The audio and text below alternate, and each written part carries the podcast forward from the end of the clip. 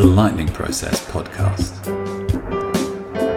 Using the tools of the mind body connection for health and happiness. Hi, and welcome to the Lightning Process podcast. I'm Dr. Phil. Welcome to this episode, which is all about perfectionism. Perfectionism is a, a, real issue for many people and is incredibly damaging for your health. So, first of all, what is it? Perfectionism is where you try and do everything right all the time. You're trying to get everything perfect. And there's a big problem with perfectionism, which is it's impossible to achieve. So you spend all your time trying to do something that's impossible.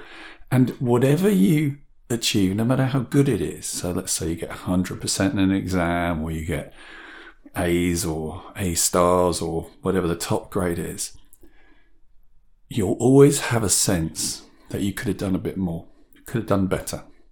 And so this is a big problem with perfectionism. Perfectionism steals joy from your life because whatever you achieve, it will feel like it just wasn't quite good enough. There's a sense with perfectionism that when I've done this, then I'll be happy, then I can relax. And so it generates a certain amount of underlying levels of stress about everything. It's like nothing's quite as it should be, so you have to work harder, strive more.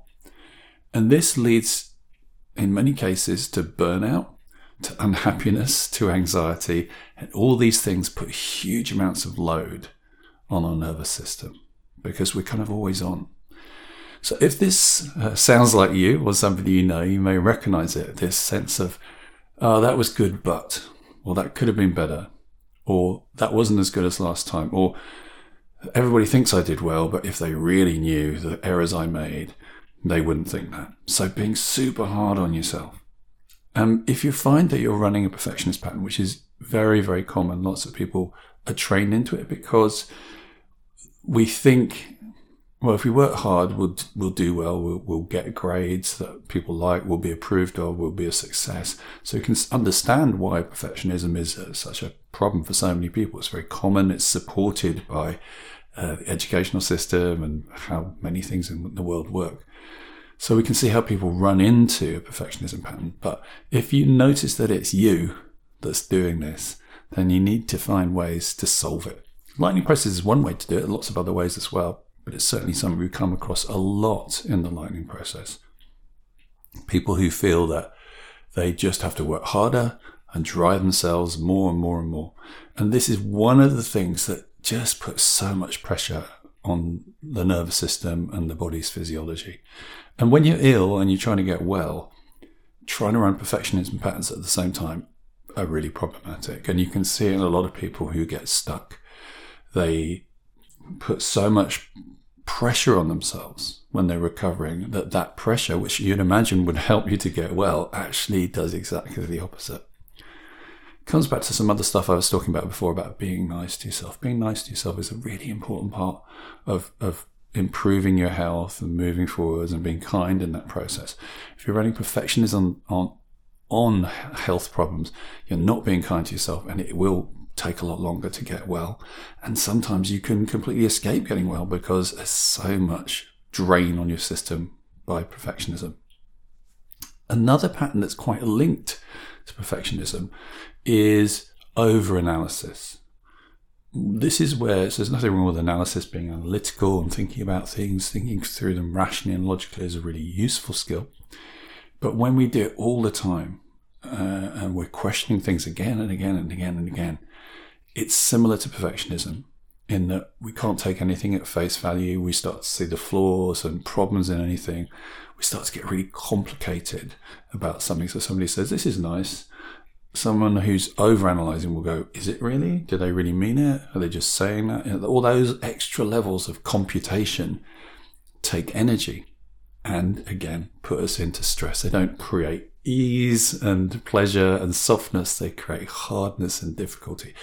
So if you're running both those patterns, perfectionism, so feeling that what you did wasn't good enough, not being able to get joy from the positive things that you've done, and hyper analysis, over analysis, where you're thinking and thinking and overthinking, thinking it from so many different ways, that will put you into a degree of overwhelm. Both those things will create an extra load and extra level of stress on your system. So, what do we do to resolve it? First thing as ever is to become aware, to recognize, ah, I'm running that pattern. So, the key words of perfectionism will be stuff like, that's not good enough. I'm not good enough. I could have done better. They don't, they haven't seen the errors that I can see, or that's that one thing has ruined it, or this isn't as good as last time. Those are the key kind of conversations you'll find. Being hard on yourself if you've ever achieved anything by discounting it in some way. Overanalysis is where you just find yourself thinking and thinking and thinking about the problems, why that could be seen in a different way. And there's a kind of fastness to that thinking. It's not like an interesting, curious, creative process. It's like a driven, trying to deeply understand it by looking at it from all angles and not being, not getting it wrong. That's, that's the kind of link between these two things. So being aware of that is the very first thing. Second thing to do is really to ask yourself, is this useful? Because sometimes being analytical is super useful. You know, if somebody says, Hey, I've got some magic beans, you want to go, How magic are those beans? rather than just buy, just give them your cow. Yes, Jack and the Beanstalk bit. Uh, perfectionism. Well, getting, doing a good job is a good thing, you know, doing, doing something well. The question is, is this good enough? And sometimes with perfection, well, with perfectionism, your level is set so high that nothing is ever good enough. So asking yourself, is this way I'm dealing with this thing useful? Is this helpful? Is this health giving? That can be a really good starting point. In the lightning process, this is the, the place of choice where you're kind of deciding, right, is this is the way I'm responding to this? Is this useful? The next thing you need to do then is go, well, how do I want to be instead? And that can take a bit of work and can take a bit of a requirement of someone supporting you, helping you, because chances are this is a pattern you've been running for a while. That's why practitioners are really skilled at helping you do that. Helping you work out, okay, well, how do I remove this stress? Remember, I talked about stress being like, you know, trucks, so running over a bridge, a lot of trucks, the bridge starts to fall down. Anything you can do to remove any any extra weight, any extra pressure or load on that bridge is going to help your health. So if perfectionism and being over analytical are patterns that you run, you know, they're not, you know, the only thing that's going on in your life that's contributing to your health issues, but they are one thing. And if you can do something with that, change that, that would be really big. Because these are patterns that often we run a lot of the time. That means we're constantly stressing ourselves, putting extra load onto our body, and anything we can do to reduce that load is going to be helpful.